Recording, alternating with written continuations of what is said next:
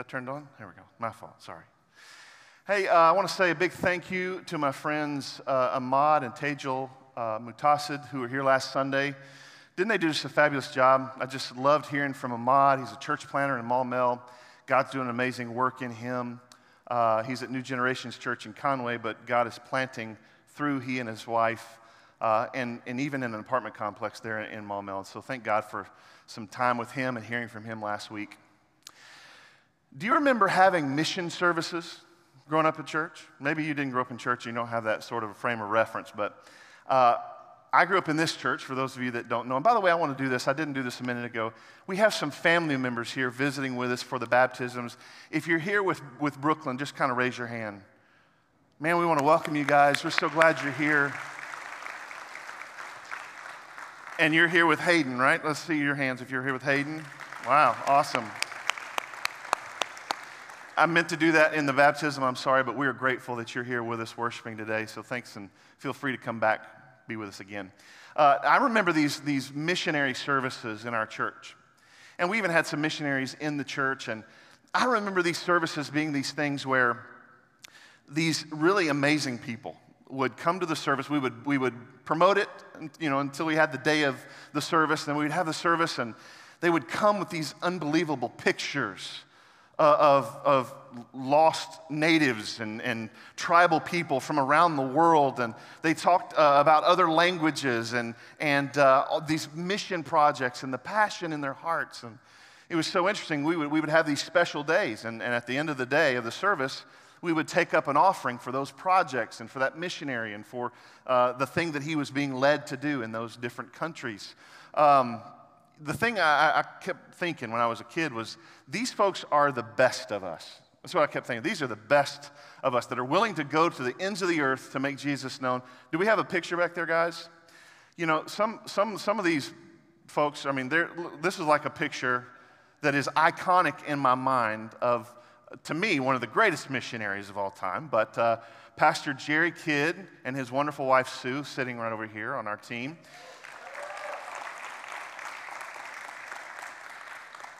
I mean, he's down by the, the wheel of the plane, like, you know, he's charting his course. It's awesome. It's just an awesome moment. But we would have, we would have uh, Brother Jerry, we'd have other missionaries that would come, and it would be a special day. But the reality is, if I'm being honest, at the end of the missionary service, I would just go back to sort of my normal Christian life, or what I thought was my normal Christian life. I remember being in college and I, I got a, a, devotional book, My Utmost His Highest by Oswald Chambers. Wonderful um, and convicting because as I was reading through it, I noticed that uh, he referred to me, the reader, and you, if you've read the book, as a missionary. I remember reading it the first time going, what? Hang on. We're going back and he's calling me a missionary. I, I don't have a plane. Right? I don't speak a different language. I, I don't have a mission project. I haven't surrendered to missions. What is this about? I, he's calling me a missionary.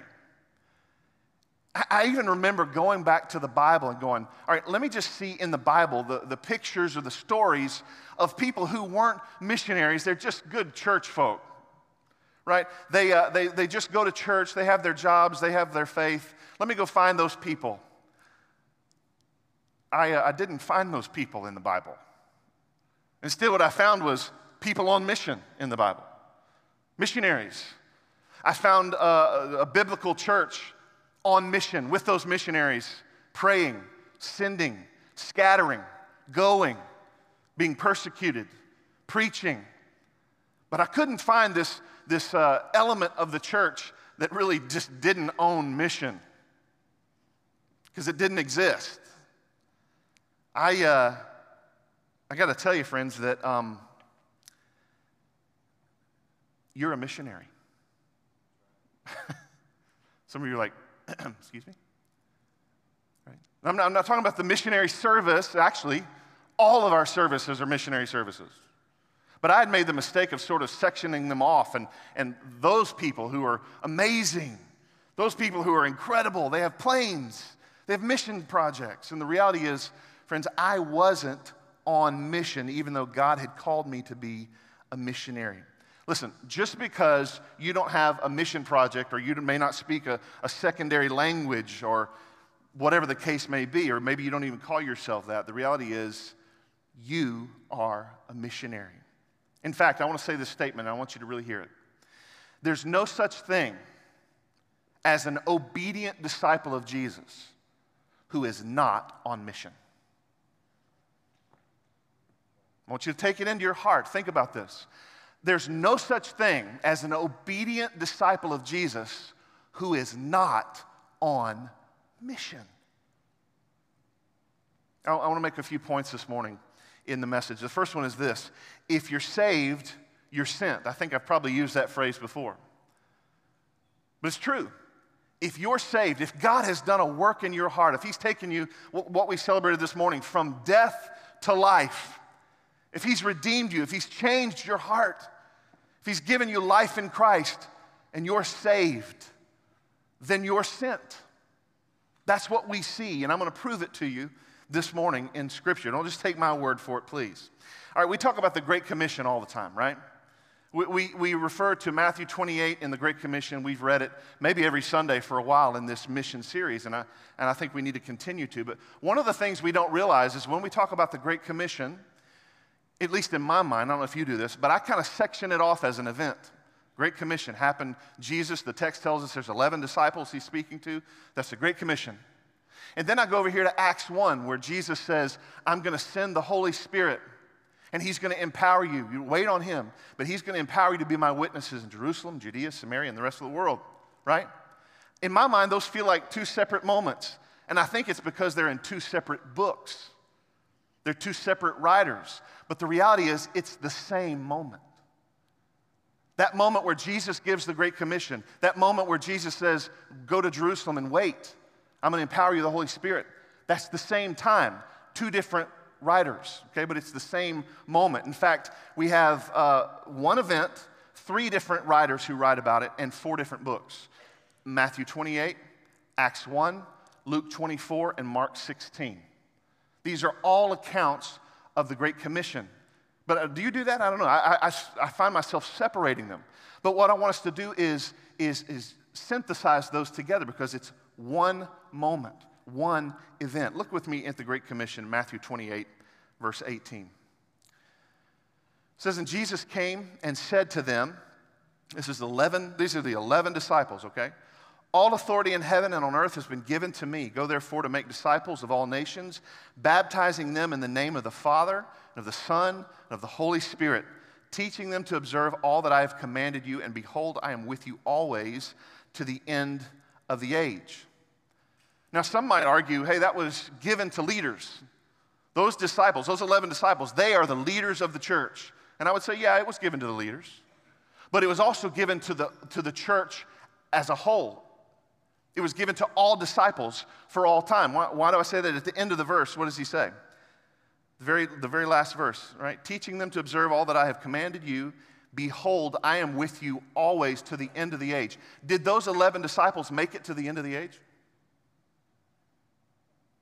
I don't, I don't see them, right? We haven't even made it to the end of the age, but guess what? Jesus is still with us, right? So we know this, even by that that he meant this for more than those 11 disciples. He meant it for the entire church. Let's look at uh, Acts 1.8. Again, same event, different account of the same event. Jesus said, But you will receive power when the Holy Spirit has come upon you, and you will be my witnesses in Jerusalem and Judea and Samaria and to the ends of the earth. Did those 11 disciples in that event, did they make it to the ends of the earth? Have we made it to the ends of the earth? No. But here's, here's how we can know it's for all believers, right? Until we do, Jesus will empower us to be his witnesses all the way there, wherever that is. So he's with us to the end of the age as his disciples. And he goes with us wherever we go to take this message of Jesus. The, the commission of Jesus was given to the ends of the, uh, to the uh, entire church. Now, I want to bring your attention to something here. So, what happened at Pentecost? Go with me over here to Acts chapter 2. This is the moment. It's a few days later. Jesus had said, Go into Jerusalem, wait on, wait on the Holy Spirit. I'm going to send the Holy Spirit. He's going to empower you to do this work. So we go over to Acts 2 and we see when it happens.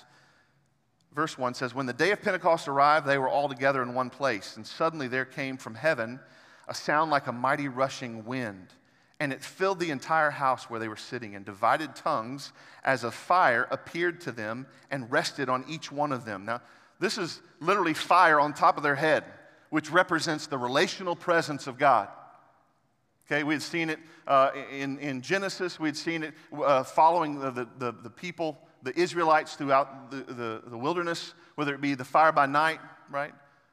Pillar of cloud by day, whether it be the fire over Mount Sinai, whatever the case may be, this is his relational presence with his people. He's saying, now my relational presence resides with each of you. You see that? So let's, let's go back to the text. So, and divided tongues of fire appeared to them and rested on each of them. Each of them. Now, the text tells us there are 120 believers in this upper room. The church at that moment was about 120 people men, women, 11 disciples. Okay? So, the, all of them. And it says that the Spirit fell on each of them. Verse 4 and they were all filled with the Holy Spirit and began to speak in other tongues as the Spirit gave them utterance. So, why did Jesus send the Spirit again? Why did he say he was going to send the Spirit in Acts 1 8? To make us what? Witnesses, right? To empower us to be a witness. But when the Spirit falls on the church, it doesn't just fall on 11 leaders. Do you see that? It fell on 120 believers. So, what do you think the Lord is trying to say about believers being witnesses in the world? Are you following me?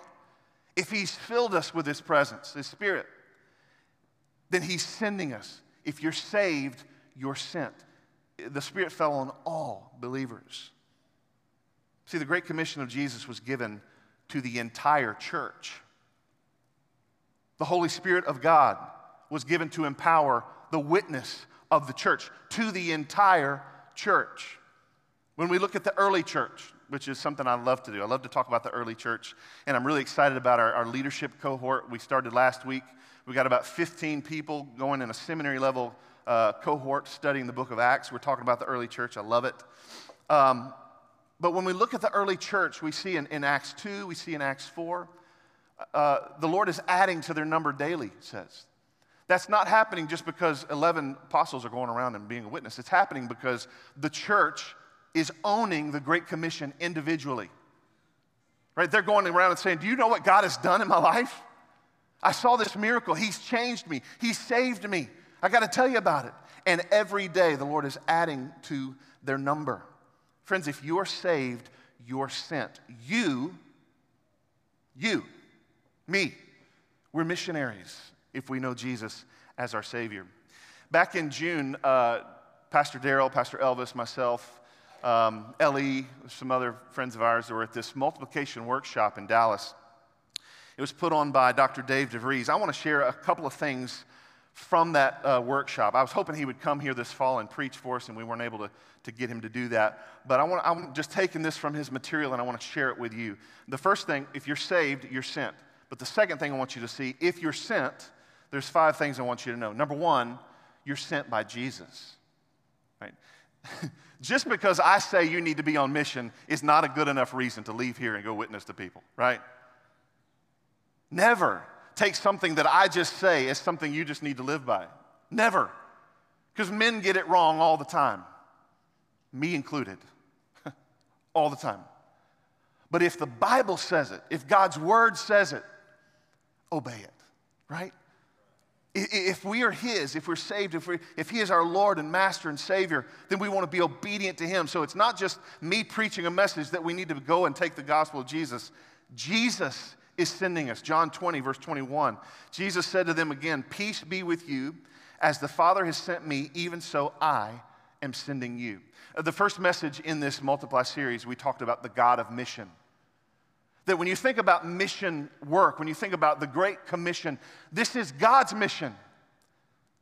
Not just South City's mission. It didn't start with us, didn't start with other churches. It started with God. Right? The Bible says in John 3:16, right?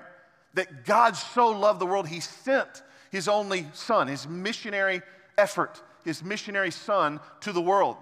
So whoever believes in him doesn't have to perish, but they can have everlasting life. God is a missionary God on mission for the lost. Why? Because he loves us. And then we have Jesus, our Savior, saying, As the Father sent me, now I send you. Why? Because he loves us. That's why. That's why we go. This includes you. If you know Jesus, this includes me. I think about the fact that the last thing Jesus says before he ascends into heaven, the Great Commission. It's important. This may be the most important moment of Jesus' assignment to the disciples. Here, he's lived with them, he's taught them, he's trained them, he's done miracles. They've seen unbelievable things, right? For three years. And maybe the most important moment of that ministry and his training and leadership, the moment before he ascends into heaven, before they see this unbelievable miracle, he says, Go into all the world and make disciples, baptizing them in the name of the Father, the Son, and the Holy Spirit, and teach them to obey all the things that I've commanded you. And I will be with you to the end of the age. It's an important uh, imperative. This is a commandment. Sometimes we treat the Great, uh, the Great Commission like an option. yeah, I'm going to go on mission today. I might go do this or that. It's not, it's a commandment. It's something we are uh, called to do and to be obedient, we have to go. So, number one, we're sent by Jesus. Number two, we're sent with the cross.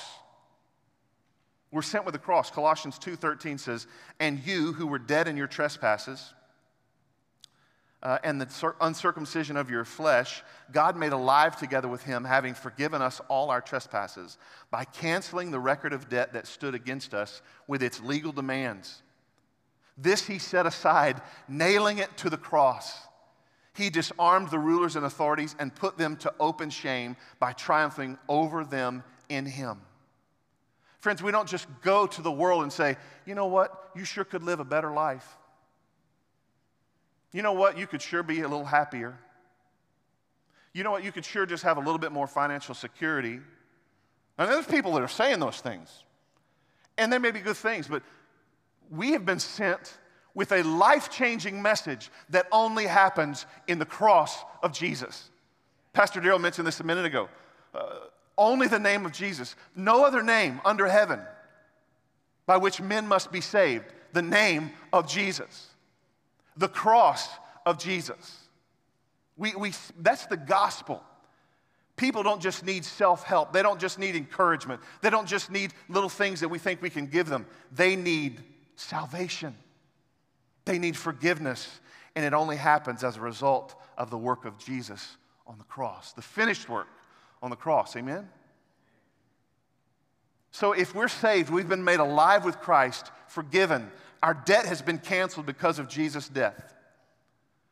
But this is not only our experience of salvation, now it's our message. We have to go with this message. We have to take this message to the people, to everyone, that by the cross they must be saved. There's a lot of, there's a lot of self help out there. there's a lot of religions that, that have you work for your salvation. The Mormons, Islam, so many you got to work to get to these next position.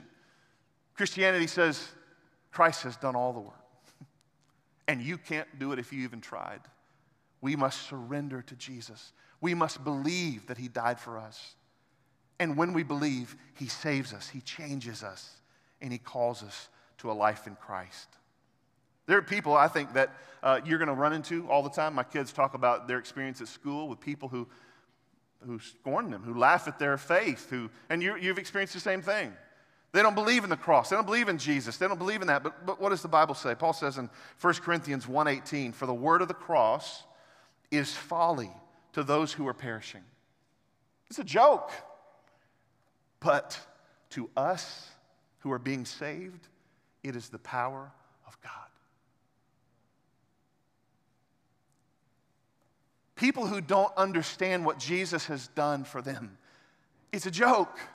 You've got to be kidding, right? You're going to believe in this fairy tale, this old story, this antiquity, this whatever.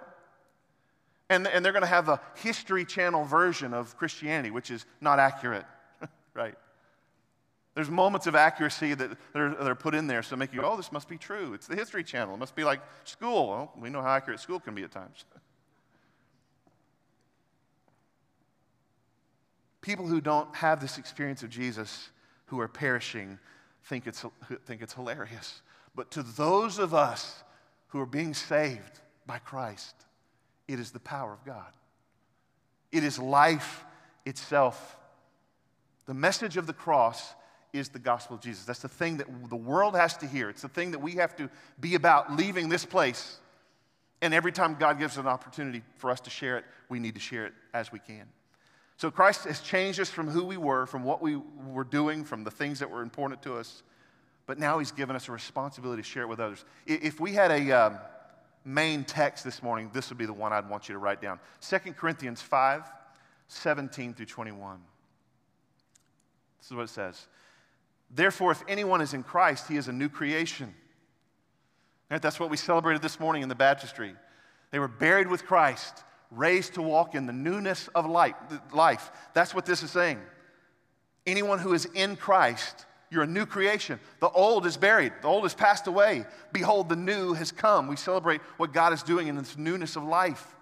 All this is from God, who through Christ reconciled us to himself why? Because we were enemies with God. And when He saved us, He reconciled us to God. But then He gave us a ministry of reconciliation. Uh oh. That is, in Christ, God was reconciling the whole world to Himself, not counting their trespasses against them, because He loves the world. And He's entrusting to us the message of reconciliation.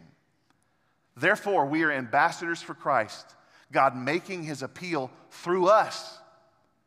We implore you on behalf of Christ, be reconciled to God. For our sake, he made him to be sin who knew no sin, so that in him we might become the righteousness of God. Friends, if you know Jesus this morning as your Savior, you've been reconciled to a holy God. And if you've not been reconciled to a holy God, then you stand opposed to a holy God. You stand as an enemy against the holiness of God. Can I just tell you that's a dangerous position to be in this morning? And with all my heart, like Paul, I would say, I implore you, I beg you, I plead with you, accept Jesus as your Savior. See Him for who He is as the Holy One. See you for who you are, a sinful one who could never be holy apart from Jesus and His death on a cross. But do you see what, what Paul is saying here is Christ reconciled us, He saved us, He changed us, but He didn't stop there, did He? After that, He did something. He says, He gave us a ministry. Some of you go, well, no, no, no, I don't have a ministry. I have a job. I go to my job, I work my job. You got a ministry, you work at the church. I don't, I don't think that's what it's saying. I think what it's saying is if you're saved, you're sent. If you know Jesus, not only has He changed your heart and your life, but He's given you a ministry to the world. Can I just tell you something? God is on a mission.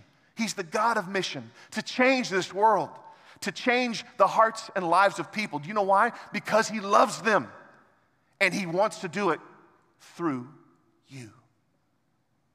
He's reconciling the world to himself, not counting their trespasses against them, entrusting us, entrusting to us the message of reconciliation. He's given you a ministry, he's given you a message. And now he wants to speak that message through you. Do you see that?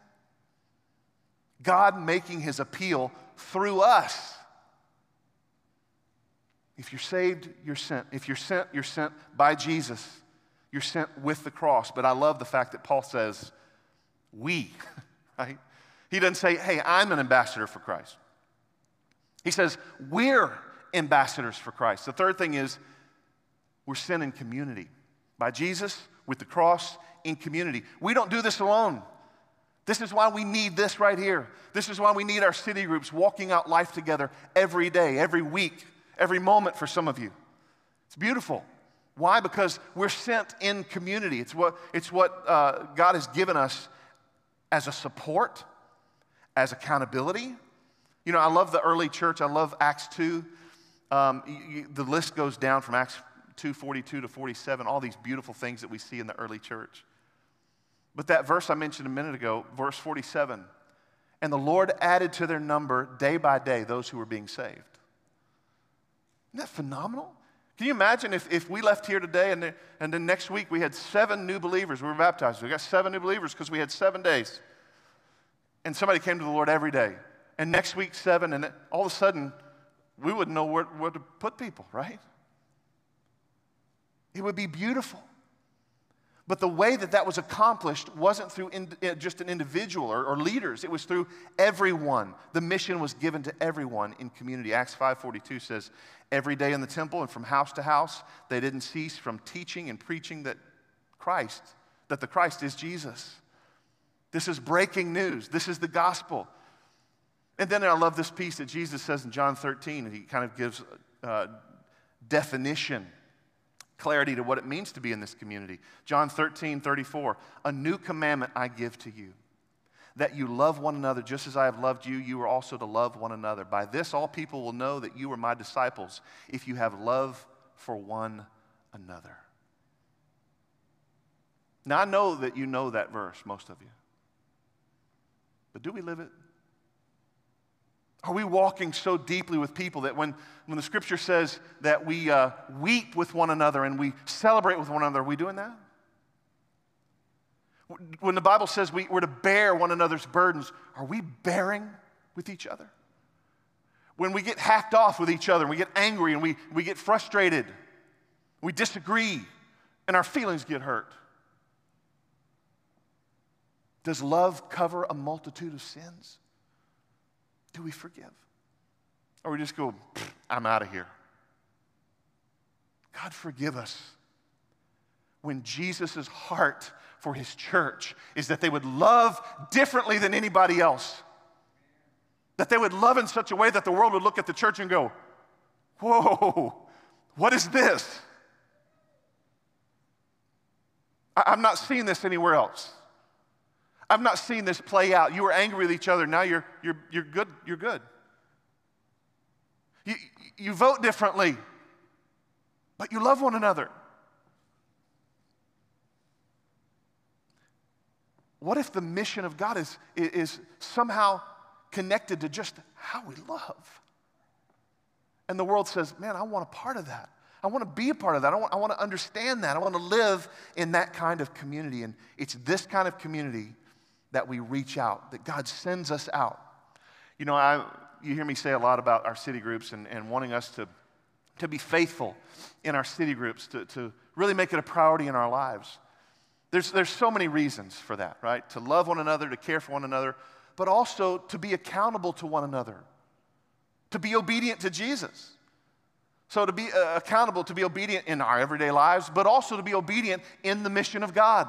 So when we gather, we're, we're comforting one another, we're praying with one another, we're encouraging one another, we're caring for others' needs. And then at some point we go, hey, how's it going sharing Jesus? How did it go this week? We were praying for this guy to come to Jesus. Do we, are we doing that? Is the mission of God on the forefront of our mind that it's driving us and that it's causing accountability in our groups? It should, because we've been sent in community together. You know, uh, our city groups are a great place to really dig into community, dig into to love and connection. They're, they're a great place. And I want, to, I want to say this clearly. That's a wonderful thing. Some of our city groups are really, really connected, really, really caring for one another, really, really loving each other really, really well. Praise God for that. I think that is uh, a response to Jesus saying we should love one another. But we can't just love, we also have to encourage mission. You know, we use this, this example sometimes of a pond. If you have a pond and there's no uh, water flowing in the pond or out of the pond, what's that pond going to look like? It's going to be gross, isn't it? It's going to be toxic. There's going to be a scum over the top of it because there's no influx of new water and there's no outflow of, of whatever, the water continuing through. That is a healthy ecosystem. If wa- new water's coming in and water's going out, then you've got a healthy ecosystem, right? But if you in your church or in your city group or, or whatever in your relationships, you're just locked down and you got no new coming in and no anybody going out, guess what's going to happen? You're going to get toxic. It's going to get weird. It's going to become focused on you instead of the mission of Jesus. And we have to be so careful that we're doing both of these things. So we're sent by Jesus, we're sent with the cross, we're sent in community, and we're sent to every culture. Every culture. You know, uh, I love the stories of Paul throughout Acts. Different stories like uh, uh, the, the, Areopagus in Athens, or uh, we just studied about him being in Malta.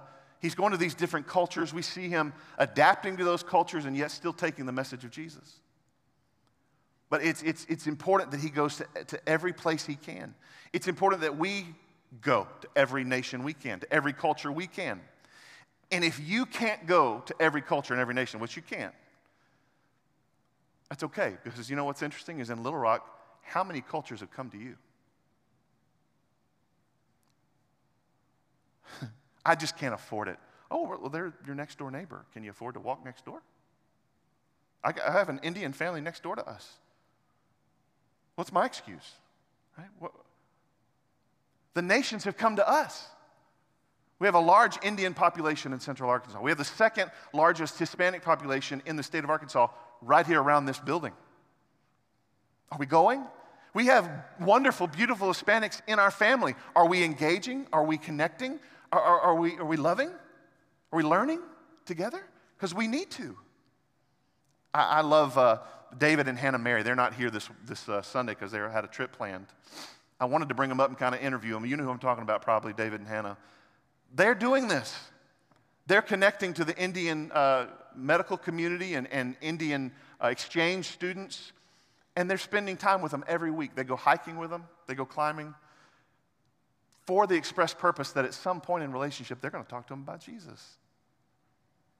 I love that. I love that Miss Glenna, she's going to, I'm going to be in trouble now after I just said her name. But Miss Glenna, she makes clothes for children around the world, hundreds of shorts, hundreds of skirts. She's never once seen one child wearing what she created. She doesn't have to see it. She just continues to make it because she knows it's a blessing to people who need it. There are things we can do, there are ways we can be on mission. Uh, many of you know that my wife, Lori, is a part of a ministry called Life Word Broadcast Ministries, and she does a devotional twice a week, and she shares that on Facebook, and, and I'm helping them with some creative efforts. But we love Life Word because they are going to cultures around the world. They're presenting the gospel in, in over 120 languages to that many nations. And on, I just want to kind of put this commercial out there. On October 24th, we're going to take up an offering for them to, to help them continue that mission. But that may be a way that we can serve and, and reach cultures, is even through a ministry like Life Word. See, here's the reality we got to get out of our comfort zone. But I just don't speak the language. That's okay, they'll be, they'll be patient with you. I don't know the culture. That's okay. They're going to be so overwhelmed that you would take time to spend with them. Doesn't matter the culture, the color, the language. Do we have the heart of Jesus to go to every culture? Because that's what he's called us to do. I love the story in Luke 5 29 where Jesus has, uh, Matthew throws him a party. That's what it says in 529. And Levi made him a great feast in his house, and there was a large company of tax collectors and others reclining at the table. I just love this image of Jesus, sinless, kicked back with sinners, tax collectors. You know, when I, when I go there in my mind about this picture, I, I don't think Jesus is necessarily comfortable around sin because he's holy. There's a holiness about him. But he loves us so much that he can be with sinners. It's in our sin, Romans 5 29, right? That he, he, he saves us while we were yet sinners. So here he is with sinners, and it's his great love that compels him to be with them, to love them, to give them real life. Can I just ask a very serious question, and you, you answer it in your soul right now? How many lost people do you know? Some of you are like, I can't even tell you how many, there's so many. But I bet there's somebody in here right now that goes, I don't know if I know any. That's a problem, friends. It's a problem if we don't know lost people. Can I encourage you to find one or 10 or 20? Can I encourage you to begin to do life with them? Can I encourage you to recline with them, spend time, have coffee, invite them into your home? Why? Because you're a missionary. And this is what God has called us to do. Just as Ahmad said last week, you need to make sure you take care of yourself in those environments, right? Make sure that you know who you are and whose you are. But we have to walk in this commission of Jesus and love the lost. Lastly, we're sent for the king and his kingdom. When I hear that, that we're sent for the king and his kingdom, I realize that this mission is so much bigger than me. We're not just inviting people, like I said, to a better life. We're, we're inviting people from death to life. Back there, we have the sign that, that if you have somebody who you know is lost, you might want to write their name down on one of those tags and hang it up over there because we're praying for those people. And I would just encourage you, even today as you leave, you might just walk by, and as you walk by, look at some of the names and just pray a quick prayer for those names that they would come to Jesus. But this mission is so much bigger than us. Jesus said in Matthew 10 7, uh, and proclaim as you go, saying, The kingdom of heaven is at hand. Or Luke 4 43, but he said to them, I must preach the good news of the kingdom of God uh, to other towns as well, for I was sent for this purpose. And of course, this incredible story Jesus tells in Matthew 25 34. Then the king will say to those on his right, Come, you are, you who are blessed by my Father, inherit the kingdom prepared for you from the foundation of the world. But here's my question for us this morning Do we live as though we're a part of another kingdom, or do we just, are we just Arkansans, Americans? Or do we live as though we're a part of another kingdom? Do we have another worldview that's different maybe than your neighbor, that can love, that can endure in suffering, that's on mission? Friends, God is calling you. He's calling me. He's calling our church. He's calling our city groups. He's calling us all who know Him to be sent, to be on mission, to rescue people from lives of darkness to help them into this marvelous light of the kingdom of God. That's what he's calling us to. If we're saved, we're sent by Jesus with the cross in community to every culture by the king, for the king and his kingdom. Last thing before we go this morning, I want to give you one last thing. God wants to send us with a heart for mission. You know, I think sometimes people can go on mission uh, out of obligation, out of duty. Well, I guess this is what I'm supposed to do. The, Mormon, the Mormons send uh, kids on their missionary journeys because they have to do it, right? Again, it's works based, it's not Christianity. But he sends us to have a heart for mission. And I believe this is a threefold calling. I believe when we have a heart for mission, we have to love Jesus. We know him personally. We want to serve him. We want to be obedient to him. We want to love him. He also calls us to love one another the way he loved us in the church, in this community, to have a love that it's hard to find another one like it anywhere in the world because it's special. We love Jesus, we love one another, but then the third leg of this stool, and it's very important, is we have to learn, friends, to to love the lost. But here's the deal we can't just love Jesus and not do the other two. Or you can't just go, you know what, I love Jesus and I love the lost, but I don't like the church. Isn't that what we do? We want to pick one or the other. Well, the church is really messed up, and you're right, it is. We've, we've messed up the church in so many different ways. It's a broken place because it's led by broken people and full of broken people. And you can pick and choose I'm going to love Jesus or I'm going to love this or that, but we can't. We have to do all three. We have to love Jesus, we have to love his people, and we have to love the lost. And if we get it wrong, if we do one or the other and just two or the three, it goes wrong for us. I want to show you this is out of the multiplication workshop. I think the guys are going to have this on the screen. If we have the cross, in other words, is the gospel of Jesus, and we want to take it to the culture, to the, to the world, but we're not going to do that with the church or through community. This is what happens we become a churchless mission. We become spiritual orphans. Right? We don't belong anywhere. It's a lonely existence. We, we, we try to believe in something, but we don't belong to anyone. It causes individualism. Well, I, will tell you where my church is. It's out there in the lake. It's out there in the deer woods. I'll tell you what I believe, right? These, no, the life in Christ is not an individual experience. It's lived in community. And as soon as we get individual, we get wrong. We need accountability. We need to walk this life in Him together. When we do it this way, we, we become selfish and immature. Even as I say that, I, there are names, there are faces in my mind of friends who are, who are done with the church. I'll put it that way. They're not done with Jesus. They're not even done with the lost. They love witnessing to people, but man, they're tired of the church. The church has wounded them. But, friends, God has not called us to two out of the three, He's called us to all three, even in its imperfection and brokenness. It also uh, comes down to parachurch substitution. What, what, does that mean? It means, well, I don't go to church, but I've got a Navigator's Bible study, so I, we're, we're just doing that with a couple of friends. That's good, but that's not the church. Right? The church, it means I'm coming under authority of elders. I'm coming under the authority of other believers. We're going to work this out together. And it's not going to be easy, it's going to be difficult. But we're going to learn to love each other like we've never known before. What happens if it's okay, we've got the community and we've got the cross, but we don't want to go to the world? We see this a lot. We neglect the culture, we have no mission. It means we're a missionless church. I see this a lot.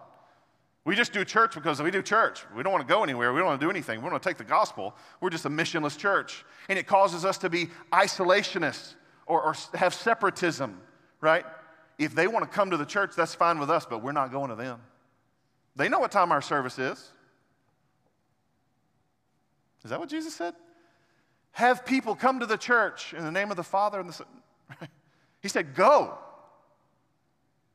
It causes us when, when we have the community and maybe the cross, but we're not willing to go on mission to culture, it causes legalism. It causes a come to us mentality. It causes us not to be replicating disciples in spiritual things. It causes us to be internal, never looking out. What happens if we have the, the culture? We're going to go to the world and we have the church, sort of the church, but we're not really going to take the cross. We see that a lot right now in culture. We don't want to believe the Bible for what it says, we don't want to believe Jesus for what he says. We're going to kind of just make up our own way here in what we believe what happens when we neglect the cross is that there's no hope. It's so sad. It has the semblance of spirituality and no hope. It's a dead religion. It causes consumer Christianity. I like the music. I didn't like the preacher. I like the building. I don't know if I'm going to stay. Friends, we got to dig a little deeper in what matters in our lives in spiritual things. It causes liberalism, a social gospel. In other words, and I have a lot of friends that, that are in this place, not, not connected to a church, not accountable to other believers, but man, they love to help the homeless. They love to serve the poor. They love to work in the food kitchen. Are those good things? Yeah, they're wonderful. But if we do those things apart from giving the message of Jesus and the cross, it's a social gospel. It doesn't do any good because we're not giving them an eternal hope. See it? You can feed them today and they'll die in hell tomorrow. We have to give them the cross. There's belonging without believing. There's cultural accommodation. What does that mean? That means, what is the world saying right now that's sort of okay? Right? About marriage, about sexuality, about all these issues. It doesn't matter what the world says. Well, only thing that matters is what God's word says. But when we divvy up what we're going to support, this is what happens. We become a place where we think we pat ourselves in the back and we, we live by salvation of works or country club mentality. Here, here's the message, friends you can't do one or the other. We must love Jesus. We must take the gospel of Jesus to the world. To love him, he said, is to obey my commands. And his command is to go to every nation, make disciples, baptize them, and teach them to obey everything I've commanded you. But the good news is He's with us. We have to love one another. We have to be able to do this as a community. Hold each other accountable for the mission, hold each other accountable for the obedience to Christ. And we have to learn to love the lost. We take the gospel to every culture, every people group. We can't pick one or the other. This morning, you can know if you're saved, you're sent, right? If God has done a work in your heart, then He has an expectation of your life. He's given you this ministry of reconciliation, this message. My prayer is that we also have the heart to go with it. I just pray this morning that our church be known for this mission, for this heart of mission, loving Jesus, loving one another, loving the lost. Loving Jesus, loving one another, loving the lost. Loving Jesus, loving one another, and loving the lost. Can we be known for that as a church, as city groups, as individuals? You are a missionary. Leave today not wondering, I wonder what God expects of me in missions. Now you know, right? You're a missionary. Maybe walk out of here. I love the churches that have that sign. Maybe we need to get one that says, You're now entering your mission field. Why? Because you're a missionary. May we walk in that commandment, in that obedience, with that heart for mission, because God loves the world. And God wants to speak of that love through you to those who need Him so desperately. Would you pray with me this morning? Father, thank you for your kindness. Mm, how good you are. Your word says it's your kindness that leads us to repentance. How kind and good and wonderful you are. God, for so long in my life, I, I, didn't identify as a missionary because I wasn't on mission. And yet, there was an expectation of my life because I knew you as my Savior. Father, with all my heart, my prayer is that this morning, that believers in Jesus begin to see themselves with this assignment, with this mission, that they can't just put it off on the church. They can't just put it off on a missions agency. We can't just give some money. We can't just pray. God, you've called us to be on mission in all of these ways. We are missionaries. Praise God that you have reconciled us. When we were enemies, Lord, we were dead in our trespasses, and you made us alive in Christ, and you reconciled us to yourself. Thank you, Lord. But you didn't just do that, you've also given us ministry. You've also given us a message, and, and you want to speak that message of love and reconciliation through your church. May we hear you today, God.